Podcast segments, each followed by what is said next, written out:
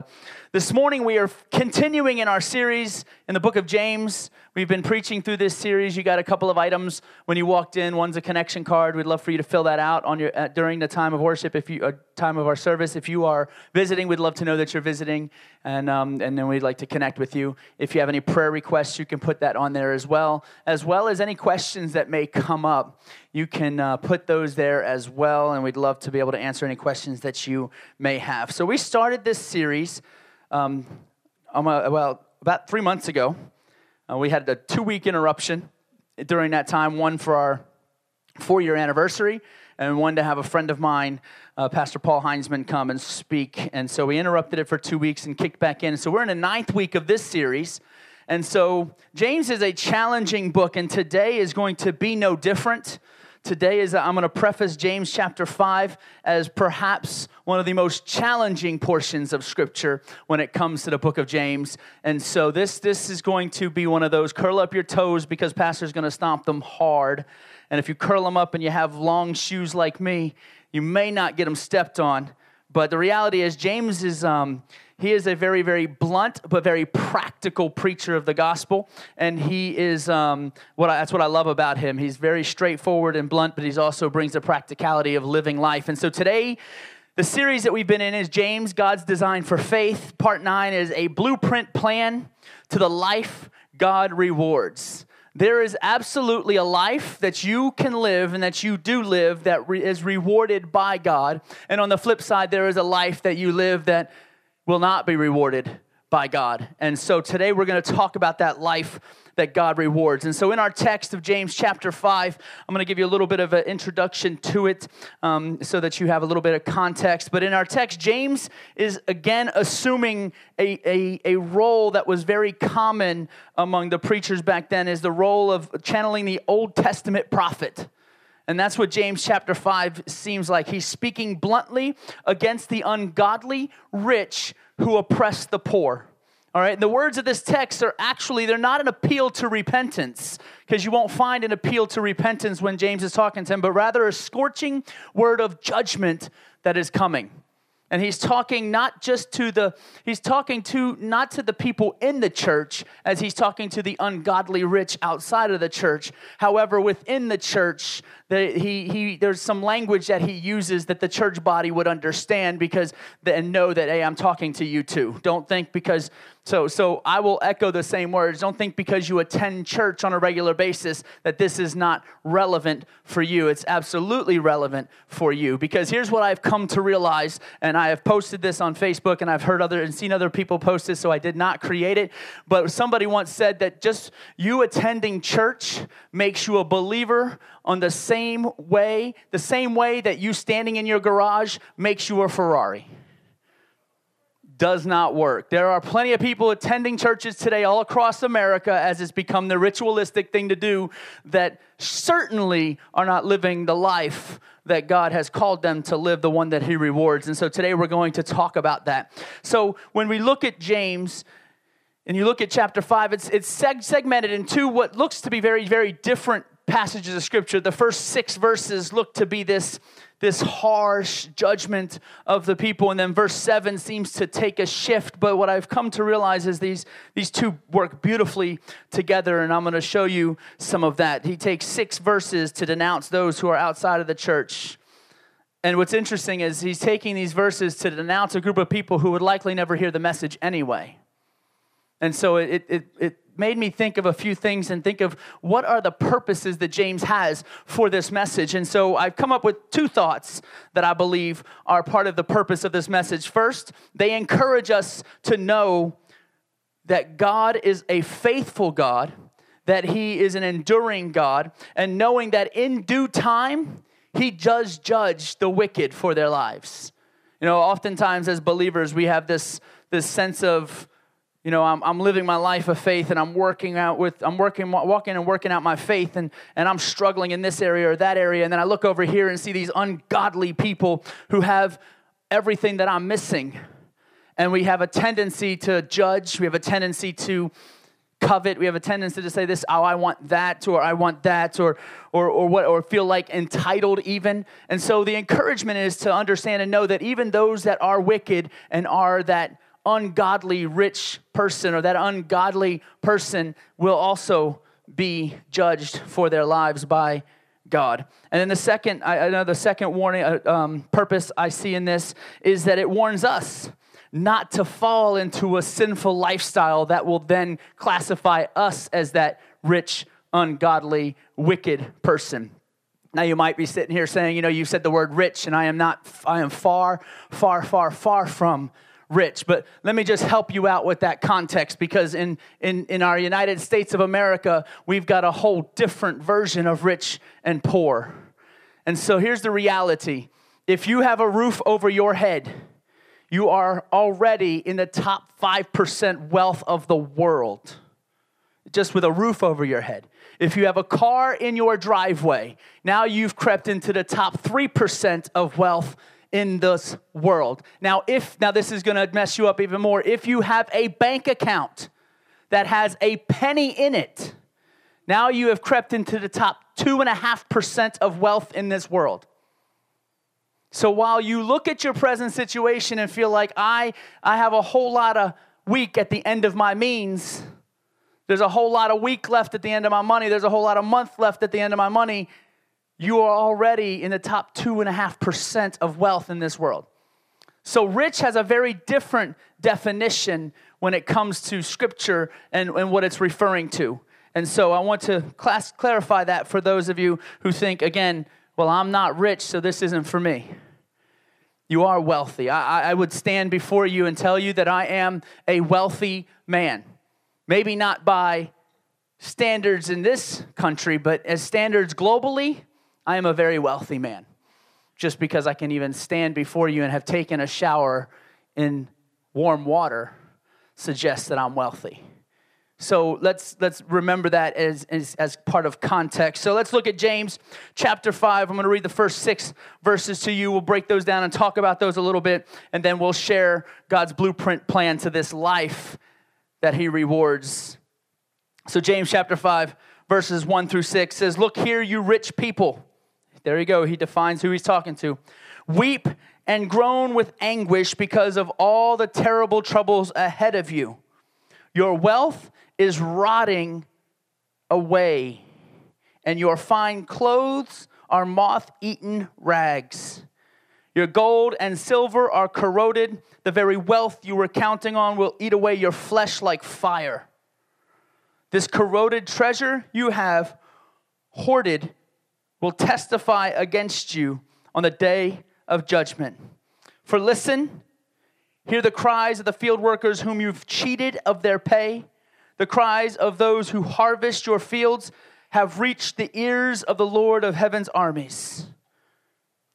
You have spent your years on earth in luxury, satisfying your every desire. You've fattened yourselves for the day of slaughter. You have condemned and killed innocent people who did not who do not resist you. Man, that's harsh. That's a harsh image and a harsh picture of what James is talking about. And however, as harsh as the image and the picture is, it is resoundingly true for the nation that we live in. Our nation has fattened themselves, not just wealth, but indulging in everything that comes along technology, money, food, vehicles, houses, everything they could possibly do. And, and these things, in and of themselves, are not bad things. I'm not speaking against those things as I stand here preaching from an iPad with an iPhone in my, in my pocket and a roof over my head and two functioning vehicles and the fact that I enjoy clothes and shoes. And these are not things that are inherently bad. It's what they mean to us as it relates to our relationship with Christ. Because here's the question that I would ask you, and this is rhetorical, so please don't answer it. Is if you were stripped away from all those things, would you serve God still? If you're stripped away from your shoes and your house and your clothes and your technology and your cars, would you still serve God? And not only would you still serve God, would you still walk into the doors of the church declaring that I'm well, that my heart is well, my soul is well, that I am to take some good church language that you may find from place time to time. I am blessed and highly favored. Would you consider yourself blessed and highly favored if you were if all those things were stripped away? That's the difference between who James is talking to and, and what he's saying. And so in the first five verses, six verses, James of James 5, it's littered with warnings. And one of the specific warnings that is littered with is a wealth warning. So here I'm going to share with you some things that you can find through these first six verses that will help you. There are some blanks on your page. There's a bunch of blanks on your page this week. I've given you a whole lot of homework this week, or classwork actually. What you do with it at home is your homework. So, when I think about this idea of these first six verses, I think about wealth warnings. And the very first one I think about is simply anticipate misery. Anticipate misery. Verse number one through three. If you are going to be of, come, of great wealth and a try to attain wealth, says, Look here, you rich people, weep and groan with anguish because of all the terrible troubles ahead of you.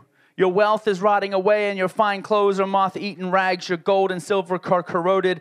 The very wealth you are counting on will eat away your flesh like fire. That is wealth that we place before God. And I want to preface that and tell you to be very, very careful, even with it's, it's, it's more about what the heart does than what the mouth says. Because here's the reality there was a time in my life when I was venturing out into an unknown business world that I thought, man, this is going to be great. And, and in my heart and in my mind, I would say things and think things and, and believe things such as, well, when I am wealthy, man, I'm going to take care of my pastor. And when I am wealthy, you know, I am going to take care of my church. And when I am wealthy, I'm going to make sure all these missionaries that come through needing income, I'm going to bless them. When I'm wealthy, I, this was my mindset and my thought process. But what had happened during that journey was that that stayed my words, but every decision I made was based on gaining wealth. And here I was, a man of God, serving in ministry virtually full time, actively seeking out wealth and, and that's what would then happen. And I and I talk to people all the time, and and I, I am I have been blessed with an opportunity to be a bivocational pastor, and and, and on my job when I speak to people, I hear excuse me, I hear language like, um, "How are you doing?" You know, I'm doing good. I said, "What you up to today?" You know, I just got to get that money.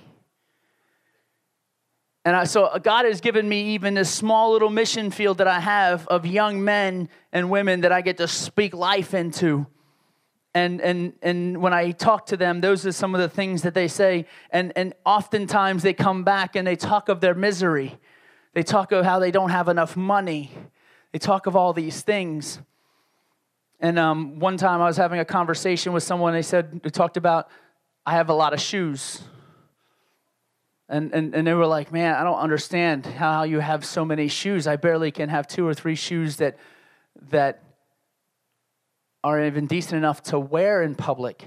And I told him, I said, it's not because I'm wealthy, it's because people have given things to me. I, every pair of shoes I own, I may have bought three. And that's, that's not, that's, that's not, all that is, is just to suggest that if there's something that you desire, something that you need, God makes a way for those things. I remember having conversation with a friend of mine talking about rocking suits it's like, man, you got some nice suits, but you don't know the backstory of the man who's blessed the man who's wearing the suit.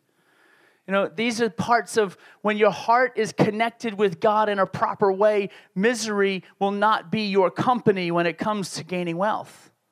God is not opposed to rich people. He, uh, he created wealth, and Solomon was perhaps the wealthiest of all people in humanity. He's not opposed to that. He's opposed to where it leads and what happens. First Timothy chapter 6 verse 9 and 10 says, "But people who long to be rich fall into temptation and are trapped by many foolish and harmful desires that plunge them into ruin and destruction." For the love of money is the root of all kinds of evil, and some people craving money have wandered from the truth from the true faith and pierced themselves with many sorrows. You know, people often say, oh, well, the money is the root of all evil. No, it's not. It's the love of it that is the root of all evil. It's greed that becomes the root of all kinds of evil. People who long to be rich fall into temptation and trapped by foolish, harmful desires, plunge them into ruin and destruction. Can I just be honest and say, during that season of my life I mentioned, I came close to the brink of destruction. because of where my focus was in that moment. So we have to anticipate misery if we are going to place wealth in this high place. And when I say wealth, keep in mind, I'm not talking about I can drive four cars. Wealth means I'm driving one car. All right? Keep that, keep that context in mind.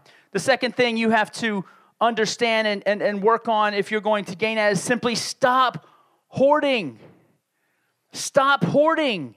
You know, we see shows that talk about hoarding, and there's this big, giant thing, like house and room full of garbage that people will just not let go of. Verse 3, the second half of verse 3, the Bible says, This corroded treasure you have hoarded will testify against you in the day of, day of judgment. So here's the question Everything that you have, do you attain and keep for yourself, or are you living life with your hands wide open to suggest what I have isn't mine anyway, so if there's something that you need, here you go? I remember working and serving for a pastor when I just walked in and I was like, man, that is a nice chair. I found that chair in my office two days later because he's that's the way he lived. He didn't want to hold on to things, he didn't want to hoard things as if they were his own. He wanted to be a blessing to people. You know, the Bible is not anti saving, it's not anti investing. Matter of fact, of all the things in Scripture, of all the things we want to stand on and preach on and a soapbox standing on, money is the one thing preached by Jesus more than any other subject that he ever spoke about. More than any other subject spoken by Jesus, the Son of God, was money because he knew it was going to be one of the greatest challenges that people would face in life. And he is right. See, but hoarding is different than saving and investing. The word hoarding in this context literally means to store up riches as to not be benevolent with them. I'm to store up all this stuff and I'm to hold it to myself and I'm never to let it loose. I'm never to bless anyone else. I'm to keep it for myself. Matter of fact, you found this mentality very alive and well in this nation in the 1920s and 30s during the Great Depression.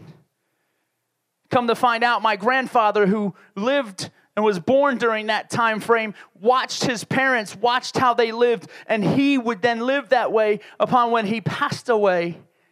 We found so much stuff that he had that it was like, wow. I've heard stories of people who've passed on of that generation who they found storage units full of junk because they'd never let anything go because they had this mentality that they wouldn't be able to survive. That's what hoarding means. The key to this, to stopping this process, is to have a spirit of generosity, meaning characterized as a, a giver. And that's not just money, that's just life. So, the third thing that I want to point out in this six, first six verses, James is telling people is don't use people. Verse number four For listen, hear the cries of the field workers whom you have cheated of their pay. The cries of those who harvest your fields have reached the ears of the Lord of heaven's armies. Don't use people. You're messing with one of God's sons and daughters when you decide you want to use them. You're messing with them when you decide you want to employ them and then not pay them, whether that is as a boss in a job or that is just simply around your house you want someone to help you out and then you don't bless them. You don't that's you are abusing and you are messing with one of God's sons and daughters cheating people out of money and not paying them enough. Let me tell you something. We have come across a world that says I want everything and I want it for nothing. I want you to give to me everything that I want, but I don't want to pay anything for it, or I want to pay less than what it costs for it. You know, that's not biblical Christianity. It's kind of like the person who goes out. See, many of you are going to go out to lunch after church because, hey, it's a good church thing to do. We go to church and then we fill the local restaurants. And as a little side note, you can even understand and know denominations at church by based on the time that they're at the restaurant. If you're rolling out at about 1.30, 2 o'clock, and a bunch of people are coming in, you know, that's the Pentecostal church because they all come into church because they've been in church for four and a half hours. And it isn't a bad thing, it's just a thing. It's what they do, it's what people do. People do different things. So, but the reality is, we most of us will go to lunch after church. A lot of us will. and we'll walk out there after someone has given us service and not bless them with the generosity that God has blessed you with. It's because we're hoarding and we're using people. The fourth one, last one that is in this first few verses is money will cause a false sense of security. Money will cause a false sense of security. Verses 5 and 6 You have spent your years on earth in luxury, satisfying your every desire. You have fattened yourselves for the day of slaughter. You have condemned and killed innocent people who do not resist you. They've created this sense of security based on what they have. They've been focused on the wrong thing. If you're living for the here and for the now, then you're not worried about tomorrow. And that even sounds a little biblical if I'm not mistaken, where the Bible says not to worry about tomorrow because tomorrow's troubles will be enough just for tomorrow. And so, living in the here and now, blessing, I mean, when dealing with money, this is with Jesus. Jesus was extreme. See, there's this segue now into verse number seven. It almost seems, it, if you read it, verses verse 6 and then read 7 through 11 you almost think there's got to be some bipolar tendencies in james because this sounds crazy that he makes such a quick turn. But the reality is they they connect very well. And and, and jesus when he's coming to dealing with money he was extreme. He would have a meal and he would invite the poor. He would see someone struggling and he would then give to them or he would instruct that they be given to. Only one saying and I said it now don't worry about now. Don't worry about the wealth and the riches now because for what you do for the kingdom of God, you will be given more wealth than you can imagine when He returns. But we have this mentality says, I got to have it here and I got to have it on earth and I got to have it now or else I'm not going to survive.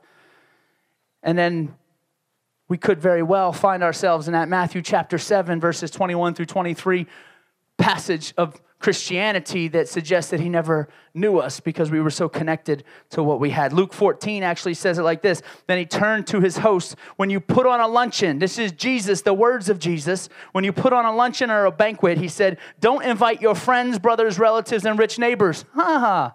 That's what we do, right? We put on a luncheon, we invite our friends, our brothers, our relatives, and our rich neighbors because we want something from them. Let's just be real. He says, For they will invite you back, and that will be your only reward. So I'm invited to a party. I invite all these cool people because I want my party to be cool. When they invite you to their party, that's done, it's squared up, that's the end of your reward. That's all you get. But Jesus said that instead, invite the poor, the crippled, the lame, and the blind. Then at the resurrection of the righteous, God will reward you for inviting those who could not repay you. So here's the question I have for you today. When it comes to what you have, are you giving it to people who eventually can do something for you, or are you giving it with the expectation of receiving nothing in return and being happy with it? That's the question. People have asked. One of the ministries that we have here is the laundromat ministry, where we go into the community and we do laundry for people, like meaning we supply everything that you need to do it plus pay for it. And we do that in our community. And I have had other pastors who've come to me and said, How do you do this? And what do you do? I want to know, blah, blah, blah. Because in their mind, and they've said this, this is going to be a good option to help me grow the church. And so I would tell them, This is everything that we do. And then they would come back six months later. This is a legit story. This, they would come back six months later and suggest, Well, we just, all we did was just spend 1200 bucks. No one's come to church. We've only been able to pray for a handful of people in the laundry. What's, where's the fruit? I was like, what, what, what kind of fruit are you looking for? And that's when they said, well, we were hoping that this would help to grow our church. I said, well, that's the problem. He's like, well, why do you do it? I said, just because. Because if there, there are people in our city that make a decision between paying to do laundry and paying the light bill that month. We don't, con- con- we don't have that concept because we're fattened on what we have, but there are people just in our own city who make that decision on a weekly and even daily basis. And my our thought is simply if we can if we can bless somebody one time and help make that decision easy for them by paying for their laundry, then so be it. I can count. We've been doing this since before we were a church. We were doing the laundromat before we ever even gathered as a corporate body of Christ. We were doing it in our community. And I can tell you, in the years, the four plus, almost five years that we've been doing it, there have been about three families that have come to church here. Three. Now, most people would be like, well, we got to cut that out because that's not bearing fruit. No, that is what the scripture is saying. We expect nothing. I told him, I said, You have expectations. We have zero. Our expectations is that the people in our church show up and love the community. That's my expectation. I have zero expectations of anyone that we're showing up to love, just to love them. So what that's that's the that's the message of Jesus in, in Luke 14. He said, instead, invite the poor and the crippled and the lame and the blind. Then at the resurrection of the righteous, God will reward you for inviting those who could not repay you. What do you do for someone who cannot repay you? So let me move on to this life that God rewards because I am running out of time. There is a blueprint plan, and that's what we've been doing every single week is developing preaching that gospel as to what is actually said, and then revealing this plan, this practical plan to attain what we're talking about. And so in this place is to attain the life that God rewards. Read with me in James chapter 5, verses 7 through 11. James chapter 5, verses 7 through 11. The Bible says, Dear brothers and sisters, be patient as you wait for the Lord's return. Consider the farmers who patiently wait for the rains in the fall and this in the spring. They eagerly look for the valuable harvest to ripen. You too must be patient. Take courage, in, for the coming of the Lord is near. Don't grumble about each other. Hmm. Ooh, I could preach that right there. Don't grumble about each other, brothers and sisters, for you will be judged. For look, the judge is standing at the door.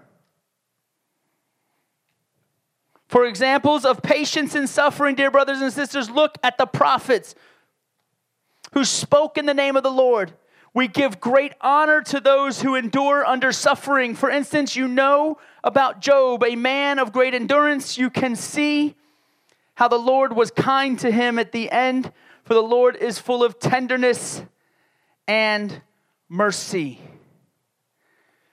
Man, what a shift in atmosphere from James, from the, con- from the judgment to this encouragement of patience and endurance. And, and I don't know about you, but I don't like reading passages of scripture to talk about having patience.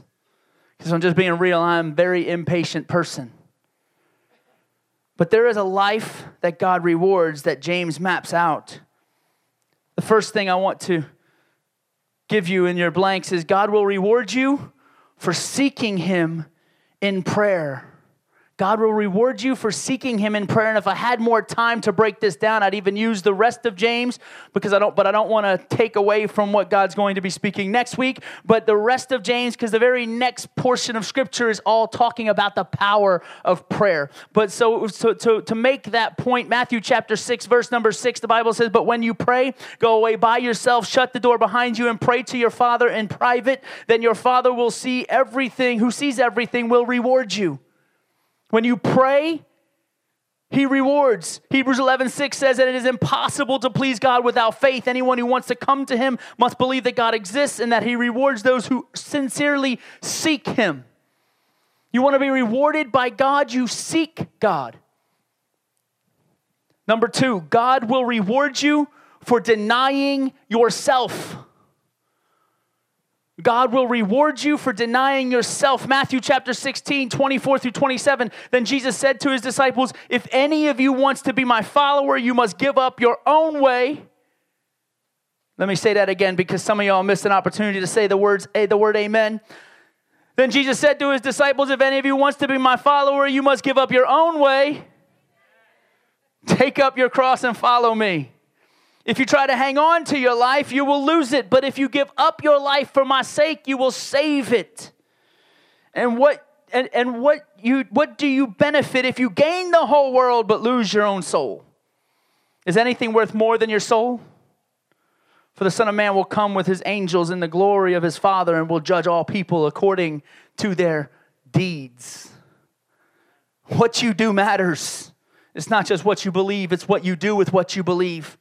God will reward you for denying yourself. That's why part of the prayer that I pray every single week, week in and week out, is like when I say, when I reference John the Baptist, that I decrease so that you increase. That, uh, that's my heart's desire.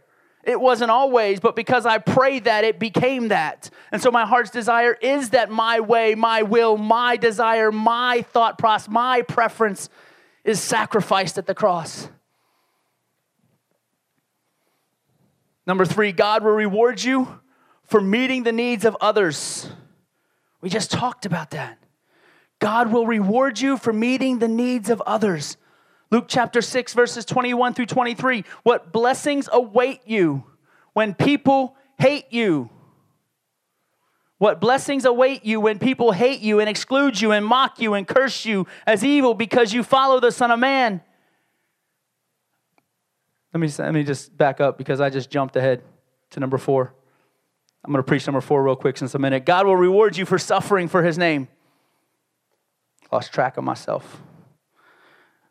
What blessings await you when people hate you, exclude you, mock you, and curse you as you eat as evil because you follow the Son of Man? What when that happens, be happy. Yes, leap for joy, for a great reward awaits you in heaven. And remember, their ancestors treated the ancient prophets the same way. God will reward you for suffering for his name.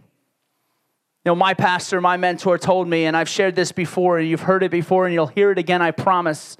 He says, the measure in which, see, we're talking about living a life that God rewards, and there's a growth into that life. And let me tell you something very quickly that in that process of growth, you will suffer. And the measure in which you're willing to suffer is directly connected to the measure in which you will grow. There is no growth without suffering. None. When life is good and things are going well, let me tell you something. The last thing I'm doing is growing. I grow when life sucks. Yes, you can. I said that in church. I grow when life sucks. When things are difficult, when I'm oppressed from all ends and, and, and the enemy is trying to steal and kill and destroy me, that's when I'm growing the most. I've not grown because things have been well. As a matter of fact, I would suggest that I've regressed when things have gone well because I've gotten comfortable. And when I'm getting comfortable, it's like, ah, oh, this is easy. So my prayer time with God is spent on Facebook rather than with my face in the book. Because I've grown comfortable with God. Things are going very well. And so I'm going to take my 20 minutes of prayer and I'm going to get about seven minutes in and then see, like, look at all these notifications. I don't like notifications, so let's get rid of these things real quick and then I'll get back to my prayer. Oh, then I start a conversation. See, this dude texts me while I'm in church. He's not even in church, but he's from church. I'm like, well, I should just text him back. Hold on. That's what we do with God. Imagine I did that to you while we were preaching. I'm like, oh, you know, hold on a minute. I got a notification here. Let me, let me, let me, let me check this out. Oh man, I got to fix my fantasy football. That's what we do with God. We get distracted by everything around us. That's what happens when we're comfortable. That's why when he says, when he when when when when he says to be happy, leap for joy when you suffer. Why? Because a great reward of growth awaits you. Now let me get back to the other one so I don't lose my track again. Number three was God will reward you for meeting the needs of others. Mark chapter 9, verse 41 says, If anyone gives you even a cup of water because you belong to the Messiah, I tell you the truth, that person will be surely rewarded. That's why we do things like the laundromat to meet the needs of other people. That's what happened in the, in the first church in the book of Acts. You know, before we were talking about money, and people get so tight and stingy with money and they don't want to give. And then you have the, the, all the apostles say, you know what? Just give everything you own, lay it at the feet of the apostles. Why? So that no one is ever in need. See, don't nobody want to do that. Nobody wants to come and lay everything they own at the altar so that everyone has need. Who has need is without needing. That's, that's not what we want to do. We want to hoard it for ourselves, but when we meet the needs of other people, we are rewarded. Number five, got two more left, and I think my time is all right. Yep. Number five, God will reward you for sacrifices you make for Him. Luke 6:35 says, "Love your enemies, do good to them, lend to them without expecting to be repaid." Whoa, wait a minute. I'm supposed to lend to my enemy? Nah, I don't even want to lend to my mama. But I'm gonna lend to my enemy? Y'all crazy. You got this gospel into a crazy. I can't even.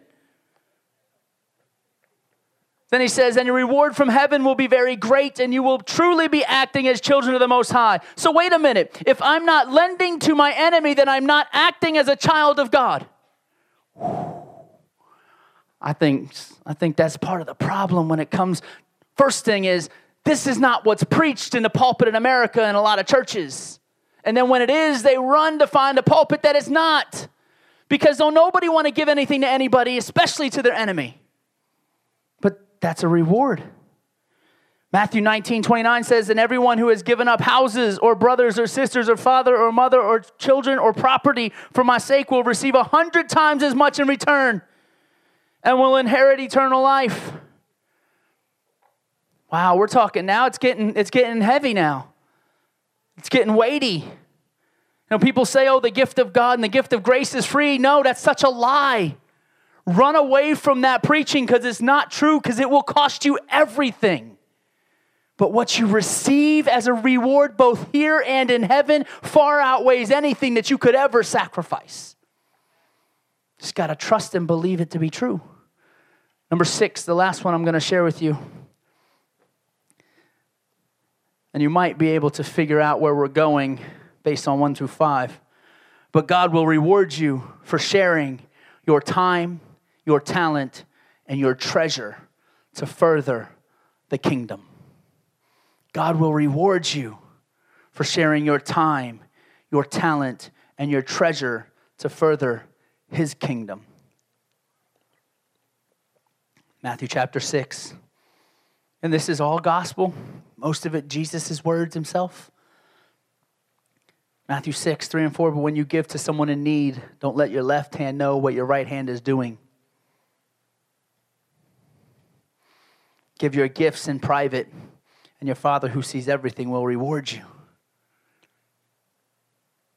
See, when we actually are finally drawn to this place where we're willing to give, now we want everybody to know we finally have gotten there. And now we hey, look at me as I give. Matter of fact, anybody ever been in a part of a church where a man has the man of God has stood up here and has said, all right, if you got a $10 gift to give God, then come on up here. If you got a $20, if you got a $50, anybody ever been a part of that church? Seen that?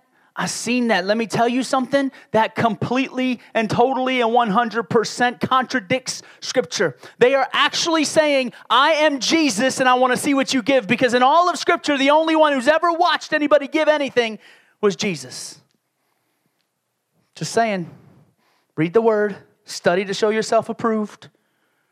Matthew chapter, I'm sorry, that was Matthew 6, 1 Timothy 6 through 8, 18 through 19, talking now about leadership in the body, because Timothy and Titus is all about leadership in the body. So if you lead anyone in any capacity, listen up, whether it's in the church or at work, tell them to use their money to do good. They should be rich in good works and generous to those in need always being ready to share with others. By doing this, they will be storing up their treasure as a good foundation for the future so that they may experience true life. What is this good found? This good foundation of the future is not your future here, but your future there. That's what you're trying to lay. You're laying a foundation for your future with God. 2 Corinthians 9:11 says, "Yes, you will be enriched in every way so that you can always be generous." And when we take your gifts to those who need them, they will thank God.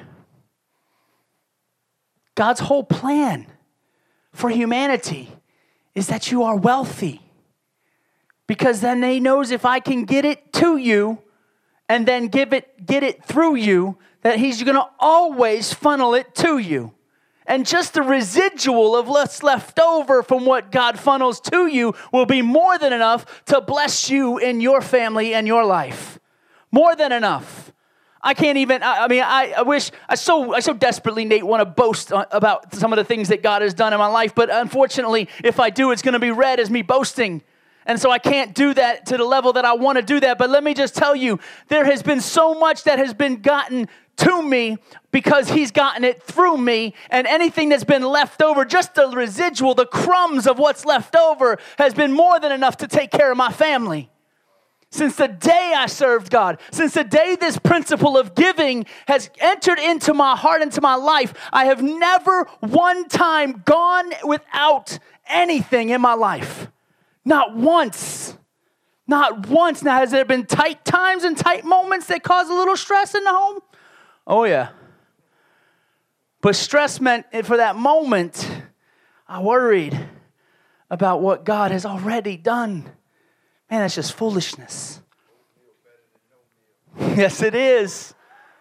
Dude, sometimes you may have to live on spaghetti and ramen noodles. Come on now. Count yourself blessed that you have that because there's a whole world of people desperate for a handful of beans and rice. And we're worried about all I have is ramen. Dude, let me tell you what I can do with a pack of ramen.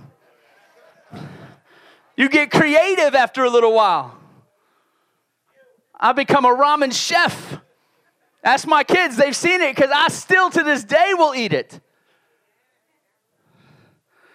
But here's the reality there is a life that God desires to reward you for living. There is a life. And let me tell you, whatever I say this from week to week, you can get a lot out of scripture for what it says, absolutely, in study, but you can get something for what it does not say. And so when, when I look at all these rewards and all this scripture and all this gospel that I shared, I can come to the conclusion that if you are not walking this life, it will not be rewarded. Not only not here, but not there. Not only not here, but not there. God's desire is to reward his children. And that's that's echoed if you have children in here that's you you know this feeling on a small level. Your desire is to reward your children. Sometimes my desire to reward my children outweighs my need to discipline my children. Sometimes. Sometimes I give them things they do not deserve. Sometimes. But I feel like all I'm doing is modeling my father because he gives me a lot of things that I don't deserve. Matter of fact, let's just say my life. He has given me life, I don't deserve it.